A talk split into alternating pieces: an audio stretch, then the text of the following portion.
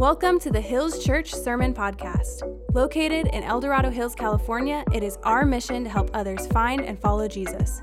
We hope this message inspires, encourages, and uplifts you today. Woo! How we doing, friends? So good to be with you guys this Sunday. Hey, you know it's a big deal because I'm wearing a suit jacket. That happens 3 times a year, Easter, Christmas, Vision Sunday. So the Holy Spirit is here already, and you might get saved again. We'll see what the Lord does. But excited to be with you guys for Vision Sunday. Excited to dive into this with you today. And one of the things that we know is that throughout the Bible, God commands his people, he calls his people to remember. Right? To remember, to not forget. And if we're honest, we're not great at remembering. I have a hard time remembering what I did last week, what I ate for lunch yesterday. Remembering is not one of our strong suits. But God says, look, I don't want you to forget ever what I've done for you, the seasons I've brought you through, the valleys that you've endured with me, the things that I have accomplished in your life. Remember, remember, remember. Every time in the New Testament, when the writers of the New Testament speak back to the cross and what Jesus did for us on the cross, they say, don't forget. Remember this God that you serve. And so part of Vision Sunday is taking a moment to pause and just remember, reflect, celebrate on what God did in 2021, the amazing ways that he continues to sustain this community of believers and our church. But God also called his people to look forward. You know, he called them when they were coming out of Egypt to remember the Exodus, remember the way that I delivered you from captivity among the Egyptians, but also look forward to Canaan. Look forward to the promised land. Look forward to where you're going. And he constantly called their attention forward and backward. And every day he provided for them in the wilderness. So don't forget I'm with you right here. And so today is an exercise for us to say, Lord, thank you for what you've done. We remember where we've been over the past 2 years and how you've brought us through. And Lord, we want to look forward. We want to look down the road a little bit and say, how do we, as a church family, as a church community, how do we become an expression of the grace of God, of the gospel of God, of the goodness of Jesus Christ in this community? I mean, there are churches all over the world, all sorts of different types of churches, and I really believe this. Jesus loves the church in all of its expressions, and even though church people like to fight a lot, Jesus loves the church in all of its different forms and expressions. But the reason I believe this, that there are many different forms and expressions of the local church, from house churches to mega churches and everything in between, from, you know, old school to new school to whatever it may be, all these different expressions of the body of Christ, of the local church, are called by God with specific callings on those churches to reach specific people, to make disciples, and to be an expression, a representation of Jesus in their context for who they are. That's what the local church is called to be. And so my question for you, and one of the things that we're going to look at today as we think about who we are as a church, who we are as Hills Church, if someone was to come up to you or to me and say we were Hills Church and they wanted to shake our hand and get to know us, and they said, hey, I'm so-and-so, you're Hills Church. Who are you? What are you about? What's at the core of who you are? How do we get to know who you are? And to answer that question, I want to give us 4 simple pillars, 4 anchors that express who we are as a church. You know, I think these are broad overviews. These are broad categories. There's so many things underneath each of these categories. But if people want to know who we are, if you want to know what we're about and where we're going and the vision of this church, here's where it begins. It begins in a phrase, and this is something that we have prayed over a ton. Our pastoral team, our executive team, we said, Lord, who are we? How do we define us? How do we articulate who we are and what we want to be about? And these 4 simple pillars, these 4 phrases rose to the top in the midst of those discussions. And here it is. We exist to help people encounter Jesus, experience growth, find community, and serve others. We exist to help people encounter Jesus, experience growth, find community, and to serve others. That's who we are. That's what we're going to be about. And we were very intentional even about this word, encounter Jesus. So many of us, if we grew up in America or around the church, we know about him.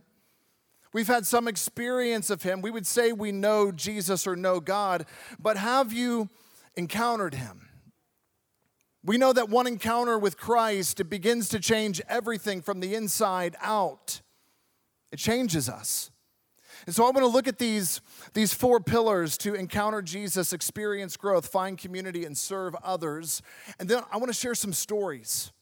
We want to share some stories of what God is doing in our different ministries. We're going to have some of our different pastors and ministry leaders up here just sharing what Christ is doing in and through this church, because stories are the testimony that, man, Christ is alive and he is on the move. Amen? All right, so number one, encounter Jesus. And I need you all to memorize this paragraph. So once people ask you what this is all about, you'll be able to tell them. I'm just going to get into it. Here we go. At Hills Church, we believe Jesus is alive and that we were created to live life in relationship with him. We facilitate environments of faith, worship, community, and service where everyone can come to know Jesus through a personal encounter with him. We encounter Jesus through the gospel, the good news of Jesus' life, death, and resurrection to save us from sin and death. The gospel is the motivation behind everything we do. It's the motivation behind everything we do. You see, friends, the gospel, the message that Jesus died on the cross to save us, to rescue us from sin and death, and then rose again 3 days later so that through faith in him, we can have new life. Spiritually, we can be born again. That good news right there is what reconnects you to God. We were separated from God by our sin, and the cross made a way for us to be brought back into relationship with our Heavenly Father. The scripture says, God was in Christ. God was in Christ, the Father, the Son, the Holy Spirit, three in one, right? The mystery of the Trinity. God was in Christ on the cross, reconciling the world to himself.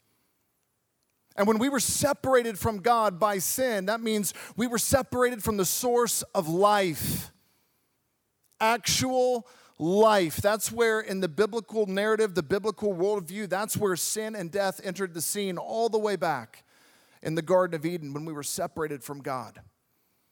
And so the cross, the gospel, the good news of Jesus Christ, that's the beginning of the restoration process for humanity, for all of us, when we enter into that by faith. That's the way we encounter God. Yes, we believe we encounter him through the Holy Spirit. We believe we encounter him through ministry moments and times of prayer. But the primary way that you encounter him is through the gospel. And friends, the gospel, I want to say this so clearly, the good news that Jesus lived a perfect life, died the death that we deserved, rose again from the dead, and that by faith in him, all the work is done. We can be made new. That is not just something that you say, I agree with that one time in your life. Got saved when I was younger. Friends, that's the center, that's the core that you live your life from.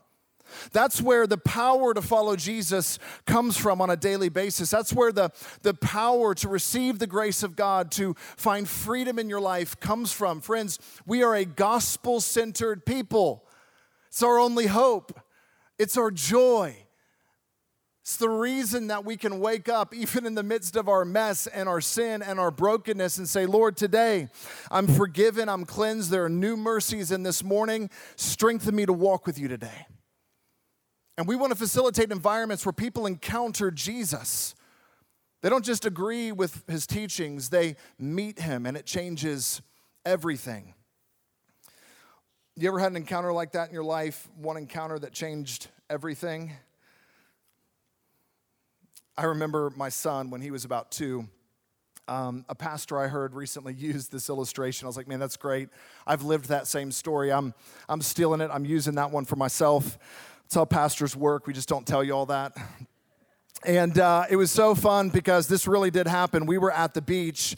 My son was 2, and you got to love it when kids make up words for things when they're little. They don't know how to say the word ocean, or they forget the word ocean. And so Sawyer took one look at the ocean at the beach, and he goes, the big Madu. That's what that is right there. The big. I was like, man, that's a better word than ocean. We should adopt that. That's a great word, the big Madu. Now, the problem with a 2-year-old at the beach is that they really don't think they need mom or dad to go sprinting into the big Madu. They can just do that on their own. They really don't want anything restricting them, like a life jacket or swimmies or whatever it is. They want total freedom to run into the waves. And so you're just on constant watch with your kids, making sure you don't turn your back for 2 seconds, and they just sprint off into the ocean without a life jacket on. It's a little stressful when you got a toddler at the beach. Parents can say amen anytime they want. You know the story, right? And I remember this, day 2 or 3, we were just in this constant battle with Sawyer, constantly wanting, no, I can do, let me go. And finally, I was like, okay, you want to run out there with no life jacket on, without dad and mom? You go for it. Don't judge me. Do not judge me right now in my parenting. And I was going to stay close enough and watch and keep tabs, right?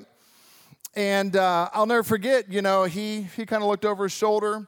He didn't know I was watching him, and he just took off sprinting. Freedom, arms wide. I finally get to swim in the big Madu without a restrictive life jacket, without mom and dad nearby. 2 steps in, a little 1-foot wave comes and just takes him out, right? He's now on his back. The water is going over his head. I'm counting. It's all right. I'm not going to let this kid experience anything too traumatic. A little trauma's good for a kid.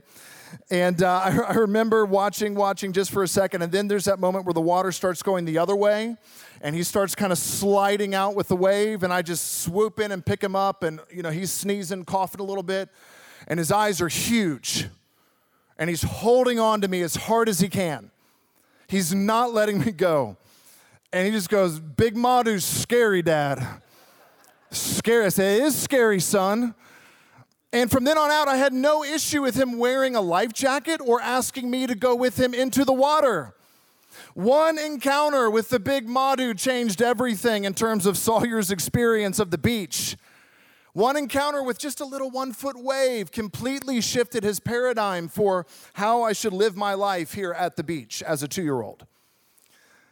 And friends, it's the same for us. It was the same for Paul.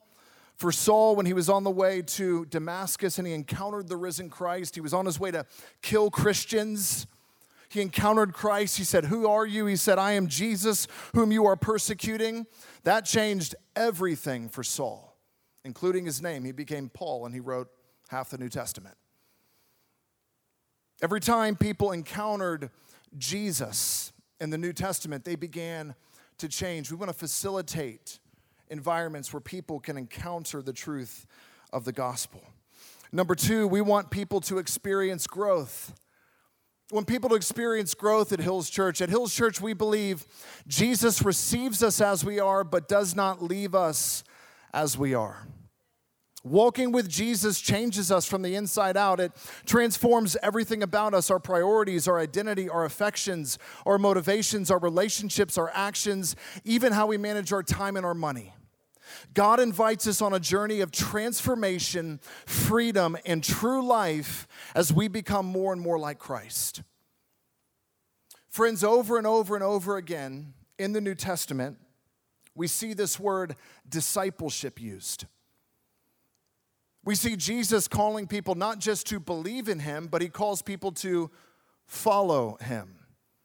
Follow this way of humility. Follow this way of love. Follow this way of freedom that I want to lead you on. And often it's going to feel like dying, like picking up a cross to follow me. But in that death, there is new life. In that death, there is resurrection. In that death, you will find freedom and joy and peace and the unconditional love and grace of God that you never imagined, that will change you from the inside out. And friends, We want you to grow in your faith. We want you to grow. We want you to experience this reality of growth in Christ, not just through your own quiet times in the Word. Those are powerful, but through stepping into relationship with others, through getting into authentic, real community where you can be vulnerable, where you can be honest about what's happening in your life, where you can learn to study Scripture, where you can learn to pray, where you can learn, man, how do I live out, how do I walk out this Christianity thing on Monday at my job, in my family, in my relationships, in my marriage? How do I really follow Jesus here? You don't learn that on your own just from a book. You learn that in the context of community. That's why finding community is one of our pillars. Hills Church is not a building you attend on the weekend, but a community of imperfect people, saved by grace and learning to follow a perfect Savior. According to Scripture, we are all members of one body. We are united as family by our shared faith and core beliefs. And as a family, we actively gather for worship, connect in groups, and encourage one another through every season of life. Amen? That's what community is all about. There's this amazing verse, I'm sure you've heard of it before, in Proverbs chapter 27, verse 17. It says, "As iron sharpens iron, so one person sharpens another." As iron sharpens iron, so one person sharpens another. The analogy is simple. It just goes like this. Whatever you're shaping the iron into, whatever its purpose is, whether it's to be a plowshare, a sword, a shield, a helmet, whatever its intended purpose was in those days, you couldn't use wood to shape the iron. You needed iron to shape the iron into its ultimate purpose. Friends, God said it's not good for man to be alone. You need community. You need others who can look at your life from an outside perspective, safe people that you can confide in and say, here's where I'm at. Here's where I'm struggling, and they will be God's voice to pick you up when you're low, to give you strength when you're weary. They will be the iron that sharpens you eventually into who you're called to be. That's what community is about. So we want people to encounter Jesus through the gospel. We want them to experience growth in their faith. I don't want to miss this verse from Ephesians 4, verse 11 to 15. The purpose of the church. I want to go back to growth for just a second.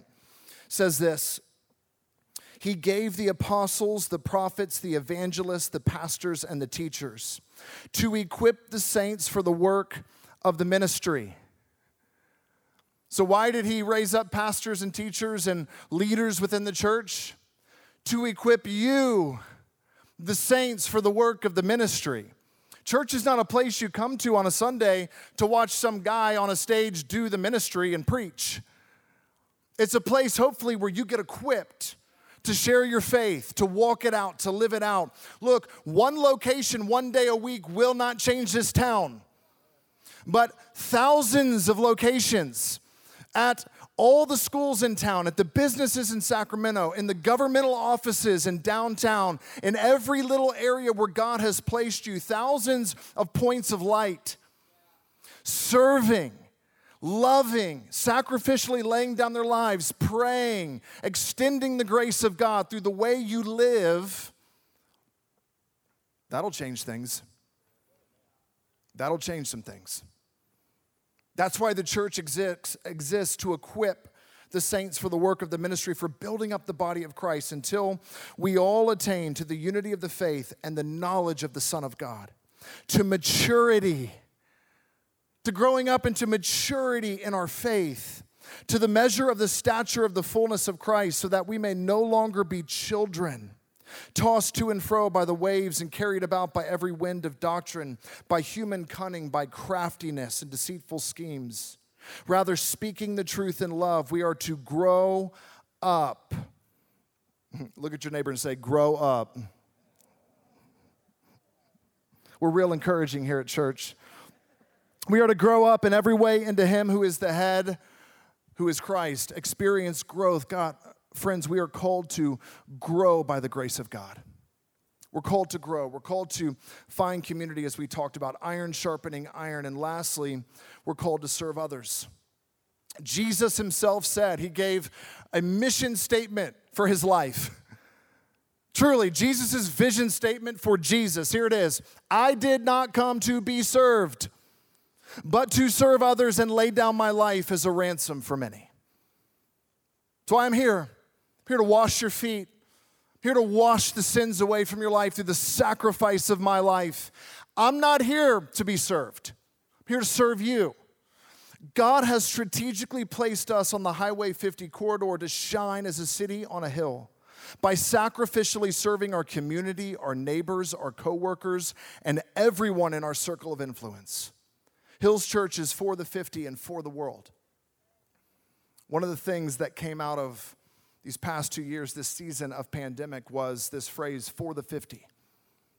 We want to be known as a church that steps up, that steps out, immediately serves the needs of our community, immediately serves those at risk, those who are putting their lives at risk as first responders, serving teachers, serving restaurants and local businesses. We wanted to be known as a Jesus people who were for this town. We wanted to be known by what we were for. We're for Jesus and we're for you. And we want you to experience how much God is for you through the way we love you. That's what we're about. We're for the 50 and we are for the world. And I'm so excited to get into this over the next few weeks, some of the global partnerships that we're jumping into this year that I could not be more excited about. But to really capture this, I want to share a video with you guys. It's a video of a father and a son who were recently baptized at our church, and I think their story captures so beautifully these four pillars: to encounter Jesus, experience growth, to find community, and to serve others. And friends, I want you to check out this video for a second. Such a beautiful picture of a father, a son, a family who encountered Christ, even though it was online through an Easter service in the middle of a pandemic that brought them to a community of people where they could experience growth and support through obviously one of the most difficult seasons of their life. And we continue to walk with Brian through this season and through this battle. We continue to pray for him and Austin and the whole family. But man, stories like that take a little vision statement or four pillars from some words on a screen to flesh and blood and real life right in front of us. Amen? And friends, this is what we're about. This is what we're about. And I wanted you to hear some more stories from some of our other incredible leaders on the team. Miss Kate, who is all things kids and just absolutely amazing as a leader for all of our kids' ministries. Pastor Dan, Pastor Matt, Dan who's over students, youth, Matt who's over care, local outreach. And I said, man, I get to hear these stories in staff meetings and in our exec team meetings all the time, but I want you to hear some of the stories of what God is doing in and through their ministries. So, Kate, why don't you lead us off? Sounds great. So Kate with Kids, and one of the biggest things we do here on our campus is a thing called Camp X. If you know, it's the most exciting week. We call it the best week of summer. We gather about 1,500 of our best friends, and we all come in, and we have the greatest time ever. What's really unique about Camp X is it's an experience for our kids to learn more about Jesus and to grow in him, but it's also a time to make memories and have so much fun. We know in a lot of the environments kids are in, whether it be school, sports, they're told what to do all the time, but here at Camp X, they get to live their best lives and they get to choose everything they want to do. So it's always a great week.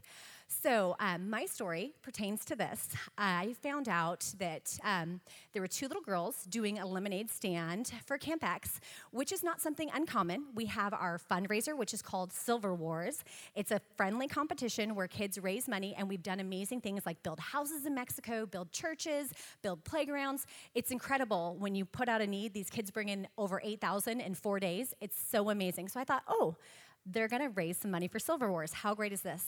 Well, it's brought to my attention that these two little girls, they live right down the street. They live in the little development across from Target. They were actually raising money to go to camp. They didn't have money to go to camp. So I'm a mom of three boys. running around all the time, and I jammed it in right between lacrosse and football, got over there for a 30-minute window, and I was able to tell these girls that we as a church wanted them to come, and money shouldn't be an issue. So we were going to scholarship them, we were going to get them in. And what I found out from the manager of the complex is that the two little girls, the older one kind of had taken the mother role for the younger one. They live with the grandma. And very stoic girl, never shows emotion, just very, well beyond her years, trying to be that for her sister. When I got there and told her, she just started bawling. And he's like, I've never seen her show emotion at all. I've never seen her cry.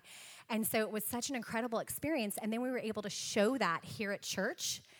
So the next incredible thing that happened is each one of you, congregation, we had checks coming in to sponsor these girls. Well, what's so awesome is we had two. We had enough checks come in to sponsor 20 kids. Right? Come on. Is that not amazing? That's so amazing. Right? And so what's also incredible is you can see our stats right here. We've got some fun stats for kids ministry. One of them is that 93 kids accepted Christ in this last year.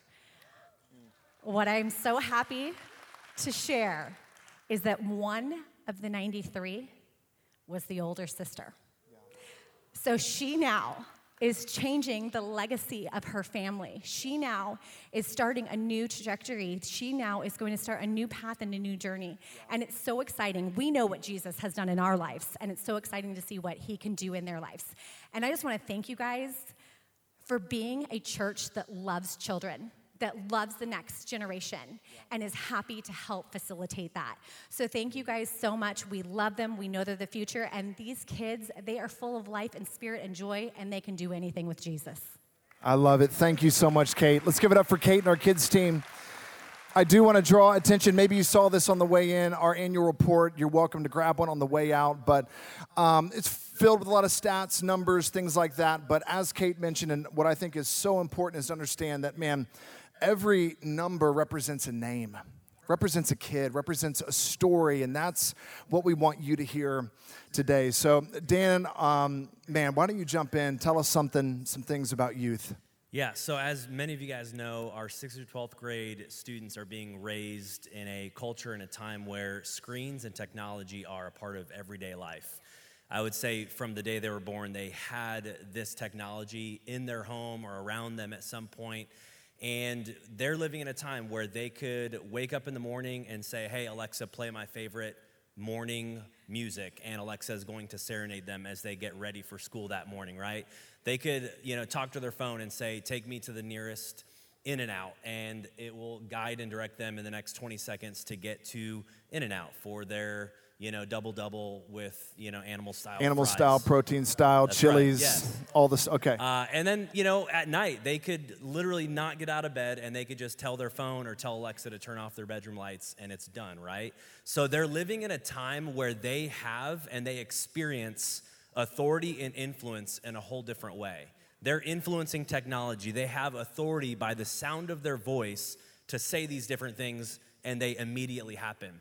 But I also think it's true that these teenagers, while they're experiencing authority and experiencing influence, they don't fully understand how to fully own that and fully understand what their influence, what their power, what their leadership actually looks like. So as a youth ministry, we have seen some incredible things over the last 6 months, 12 months, during this time where we've seen students really step into their authority, step into their calling, their passions. And we've got students like Mason and Lauren and Sarah who over the last 6 months have really began owning their own faith. And that's one of the biggest goals that we have, one of the biggest missions we have as youth ministry is helping them own their faith. We don't want to send them out after their senior year to college and for them to be riding on the fumes of mom and dad's faith or a best friend's faith or a coach's faith. We are trying to help them own it and make it their own so that no matter what university they go to, whether it's big or small, private or public, that they can have a foundation that goes beyond that. And they hear the song, Jesus Loves Me, This I Know, for the Bible Tells Me So. And while that's paramount, that's so important, everything that the Bible says is so true, we want them to understand it's not just because the Bible tells you so, it's actually because you have had a personal experience, a personal encounter, which is one of the four pillars that you can stand on. So no matter what's said, no matter what's shared, from senior year on, you have that firm foundation. So we're so proud of Mason and Sarah and Lauren for really stepping into that authority and stepping into that leadership and influence. And we want to thank you guys as our church family for believing in the next generation and just investing so much in youth. Man, so good. Thank you for sharing, Dan. Matt, why don't you jump in? Yes, so I get the opportunity. I just love what I get to do because I get to step into a space of facilitating just movement and mission for us as a church and as a congregation, as a body, to go outside of these four walls that I like to call it the four walls of the church here and go outside into the world and into our community and wave that banner that you've heard Jonathan already unpack called For the 50, right? And the simple concept behind that is just a question that we asked ourselves, which was, what do we want to be known for as a church, right? And that's question being asked from those outside of our church, right? Those in our community. What do we want to be known for? Well, we want to be known for are people who are compassionate, right? Who have mercy, who have grace, who show love, who care, who are there, and who are for people ultimately. And so that's what For the 50 is ultimately. And I just love that I get to do that. I help facilitate you guys going out. And as we encounter Jesus and experience growth and find community, we're called to do something with that. You know, I'm reminded of the scripture, Jesus, he says, even as the Father has sent me, therefore I am sending you. And so we're to do something with our faith, right? We're to go out, love others, serve others, wherever God has placed us. And I just want to end with this story. If you remember back in Christmas, we did an initiative with one of our partners called Sweet Dreams Foundation. They're a mission partner here that we partner with, and their whole goal is to transform bedrooms for kids who are facing life-threatening illnesses.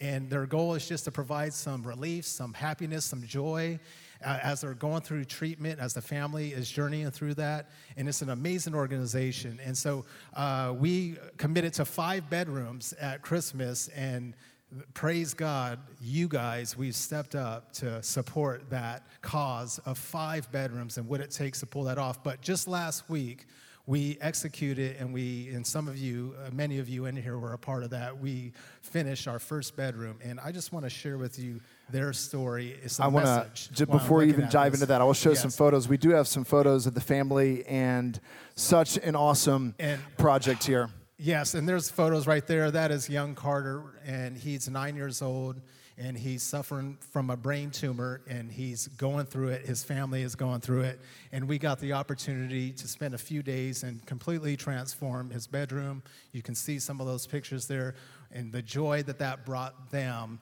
is amazing. And so we got to meet some real practical needs and provide some hope in the midst of a time and a season that the family is feeling hopeless. And here's the message that I received from Mom about this. I just want to read it for you. I'm looking at my phone because I'm going to read it for you right now. It says, "Thank you so much for your support and the prayers in the most difficult time of our lives. Working with Hills Church and Jen's from Sweet Dreams, these last few weeks has helped us reestablish a lost faith that we have had in God. We have pulled away slowly over the last few years, and we've never been consistent with church, especially over this last year discovering about Carter's diagnosis. Here it is. Your guys' willingness to pray, to come alongside us, and to support, and even transform a bedroom for us has given us hope, a hope that God cares and that he sees Carter. Thank you so much for showing us what God's grace is and can be like." And there it is right there, my friends. That right there, right? And it has opened up conversations about Jesus because we can do good works, good deeds, and all of that's good, right? But the heartbeat always behind it is to shine the light of Jesus and the hope of the gospel in people's lives. And so people are experiencing that on Fridays, on Saturdays, on Thursdays. not just here in the room on Sundays, right? Why is that? It's because we are being sent. We're going out into the community and shining that light. So I just love that we're a part of that. And thank you guys for all that you do. And thank you guys so much. Let's give it up for Kate and Dan and Matt for all they do. So many others on their teams. But so important for you to be connected to the stories of life change, the stories of hope, the real stories of real people that are happening in and through this church. And friends, as we look ahead, as we remember the past, realize where we are, but look ahead and say, Lord, what does it look like for us to be the church in the days ahead? What does it look like for us to have maximum continued impact on this community and on the places where you've put us? And we as a leadership team, as a board, have identified 4 different areas, 4 kingdom pathways. And again, these are going to be outlined and detailed in the annual report as we look to the end of 2022, the end of this year, and heading into 2023. We've identified 4 areas that we believe God is calling us into in an increased way, to have greater opportunity to reach this community and have greater kingdom impact on our spheres of influence. So I want to look at these for just a moment before we close our time together. Number 1 is global impact. Number 2 is next generation. Number 3 is local outreach. And number 4 is community spaces. And all of these fall in line with our 4 pillars. All of these fall in line with the fact that, we want to create spaces where people can find community, places where people can serve and grow. We want to invest in the next generation and help them encounter Jesus, right? And so some of the ways that we're going to do that is we're going to look at our current models, look at our current initiatives. And, we have been pedaled down on local outreach for the past 2 years, mainly because the global scene has been pretty closed. It's been hard for us to get out of these walls, aside from financial support, to get to other nations. But this year, we are jumping into a partnership with Compassion International, and I am so fired up about that. So fired up, because we all know Compassion as the child sponsorship organization, but friends, you're about to find out it is so much more than that. And Matt has been leading the way with his team. We also partner with Global Fellowship, which puts missionaries and reaches the most unreached places on the planet. FIRM, the Fellowship of Israel-related ministries, and then Empowering Lives International. Just 4 different areas that we want to continue moving beyond the 50 corridor and saying, we're called to make disciples of all nations. Amen? So you'll hear more about that and ways that you can support this initiative in the days ahead, especially right after Easter. The second one that I want us to look at is this idea of next generation. As Dan shared and as Kate shared, it is so important for us as a church family to pass the story of Jesus on to the next generation. And God has blessed us with an incredible facility. He's given us an amazing space for us. The number of people who have found Christ between building A and building B. And for those of you who are new to the church, when this church was started, it started all the way over in the CSD and in the high school. And then they bought this land. They built that first building, which is just across the parking lot. And that was, over 15 years ago. And that was an amazing gift, an amazing facility. It's where we ran church for years out of that building. But now it's the kids' space. Now our dream for it is to be, a youth space, a relevant youth space for middle schoolers and high schoolers in our community. And here's the great thing about that building. It has such potential to be a community space as well. I've got kids in youth sports, as many of you do, and others on our team. And that gymnasium over there has been used to host cheer banquets, soccer banquets, football banquets, meetings for teachers, and local chamber of commerce meetings. And it's an awesome space. There's only one problem with it. It just hasn't been updated in 15 years. So the mics aren't working half the time, or the projector slides don't work. And I'm like, let's just update this a little bit. We don't have to build buildings. We just need to give a facelift over there, open up the side of the gym, create a more inviting spot for youth, for kids, for anybody in our community. And this is one of our concepts for how we could open the side of that gym and create an amazing space in there for our youth, for the next generation, redo some of the interior on the kids' side of the building, and again, create space for growth and connection and invest in the next generation. So global impact, next generation. The next one I want to look at is local outreach. One thing I know about this town, you know about this town, is, man, this is a town that loves youth activities. If you're a parent, you can say amen right there. We know that. And again, God has given us an incredible facility. Maybe some of you don't realize this, but the field across from our lower parking lot down there is massive. It's huge. And right now, whether we're doing a an Easter egg hunt on Easter Sunday, we're just praying to God that some creature doesn't come crawling out of the rocks and harm children. It's a very unredeemed plot of land is how I'll define that, okay? And we want to redeem it. And it's real simple. We don't want to build a building on it. We just want to make it usable for our community in terms of local outreach. You could literally put a full-size football field down there. That's how big it is. Multi-use sports fields, volleyball courts. Again, this is just concepts, ideas. And right now, El Dorado Hills, Folsom growing so fast, they have not enough space for youth sports. We could open it up for practices for different teams, but we could also use it for our own sports camps all summer long if we wanted to run them from this facility.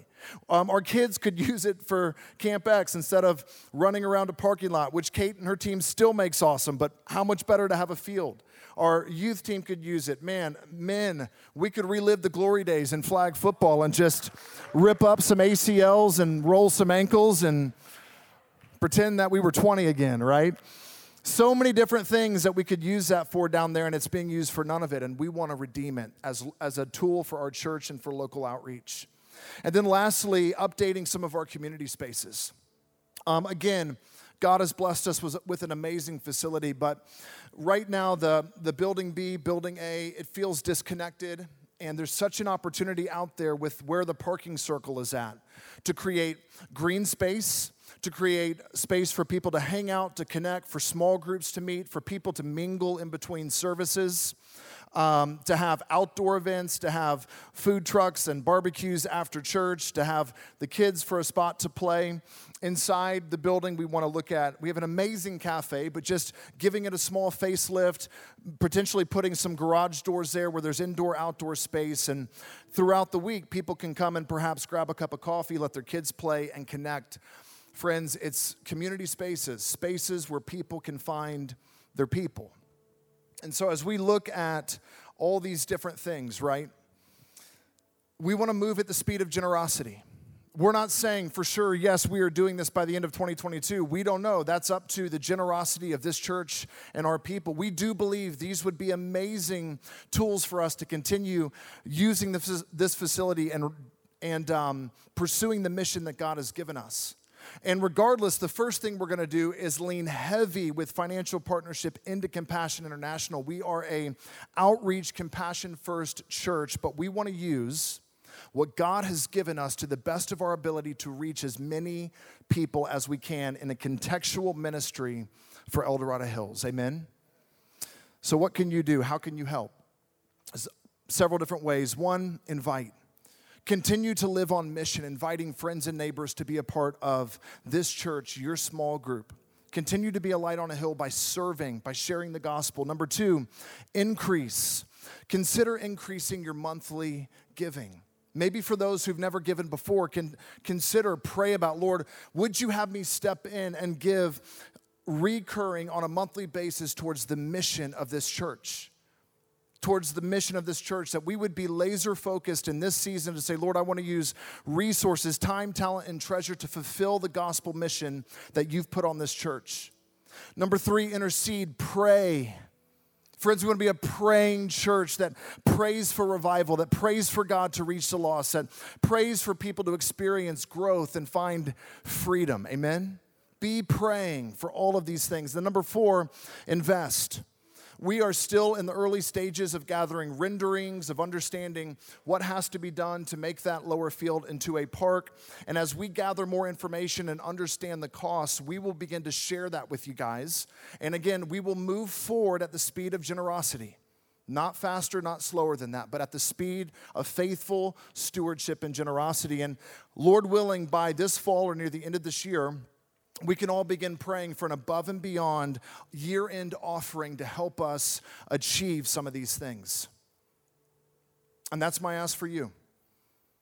How will you step off the bench, step out of the bleachers, and step onto the field and say, Lord, use me. Use me to accomplish this. So we close our time together. I want to invite one of our elders and board members, the man, the myth, the legend, Mark Palos.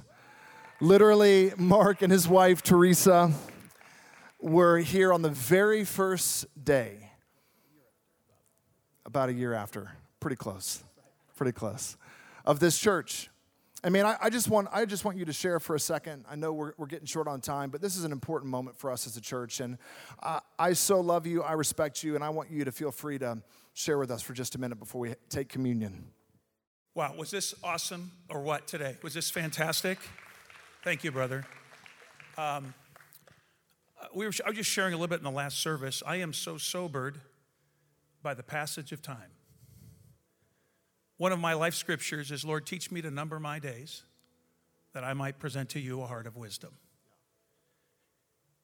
You get to a point in your life where you don't think about how many days ahead you have. You think how many you have left. And as Jonathan was talking today, I feel it in my heart that we need to be laser focused in the days ahead.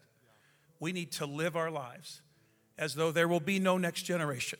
Truth is off the table. God's word is our basis of authority, and our culture is throwing it out.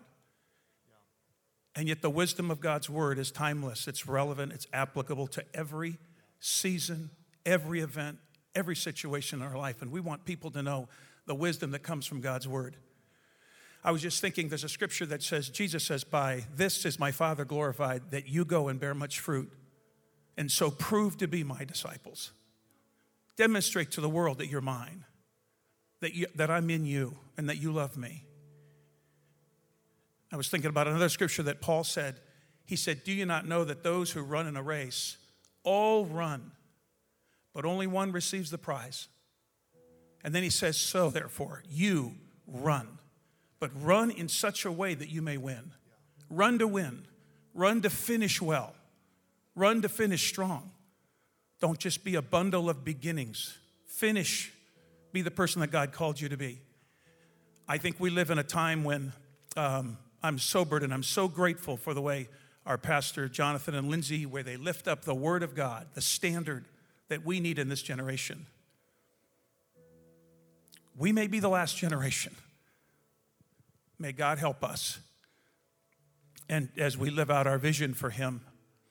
And one other thing I just wanted to share, there's a great scripture in 1 John where John says, he says, see how great a love the Father has bestowed upon us that we should be called the children of God, and such we are. And for this reason, the world doesn't know us because it did not know him. Our job, because the world doesn't know him, they need to get to know us so that they can know him. So let's all be a part of that. Let's all do it together because we can't do it alone. But we want to press forward. We want to be a light on a hill. We want to be a fragrance of Christ everywhere we go. And so as we bow and take this moment for communion, let's remember the sacrifice and the indescribable gift of God's love in Jesus Christ, that he died, he hung on a cross, he bled for us because he loved us. He's already finished well, and he wants us to do the same. Let's just thank him now. Father, thank you for the Lord Jesus Christ. We confess you as Lord and Savior. We recognize that you paid the ultimate price for our freedom and our salvation, and that we no longer live our lives running in fear, wondering how we can please you. You've already shown us how much you love us and that you love us unconditionally. And so we now want to live our lives out of a debt of gratitude. We can't live long enough, serve long enough, do enough to repay what you've done for us. So Lord, receive our worship as we take the communion. We remember your broken body. As we drink the juice, remember your shed blood, that without the shedding of blood, there is no forgiveness. Thank you so much. We take these elements and we lift up your name. In Jesus' name, amen. Thank you for listening to the Hills Church Sermon Podcast. Don't forget to subscribe, and if you haven't already, give us a rating so we know how this has impacted your journey with God. To learn more about us, visit our website at hills.church. We'll see you next time.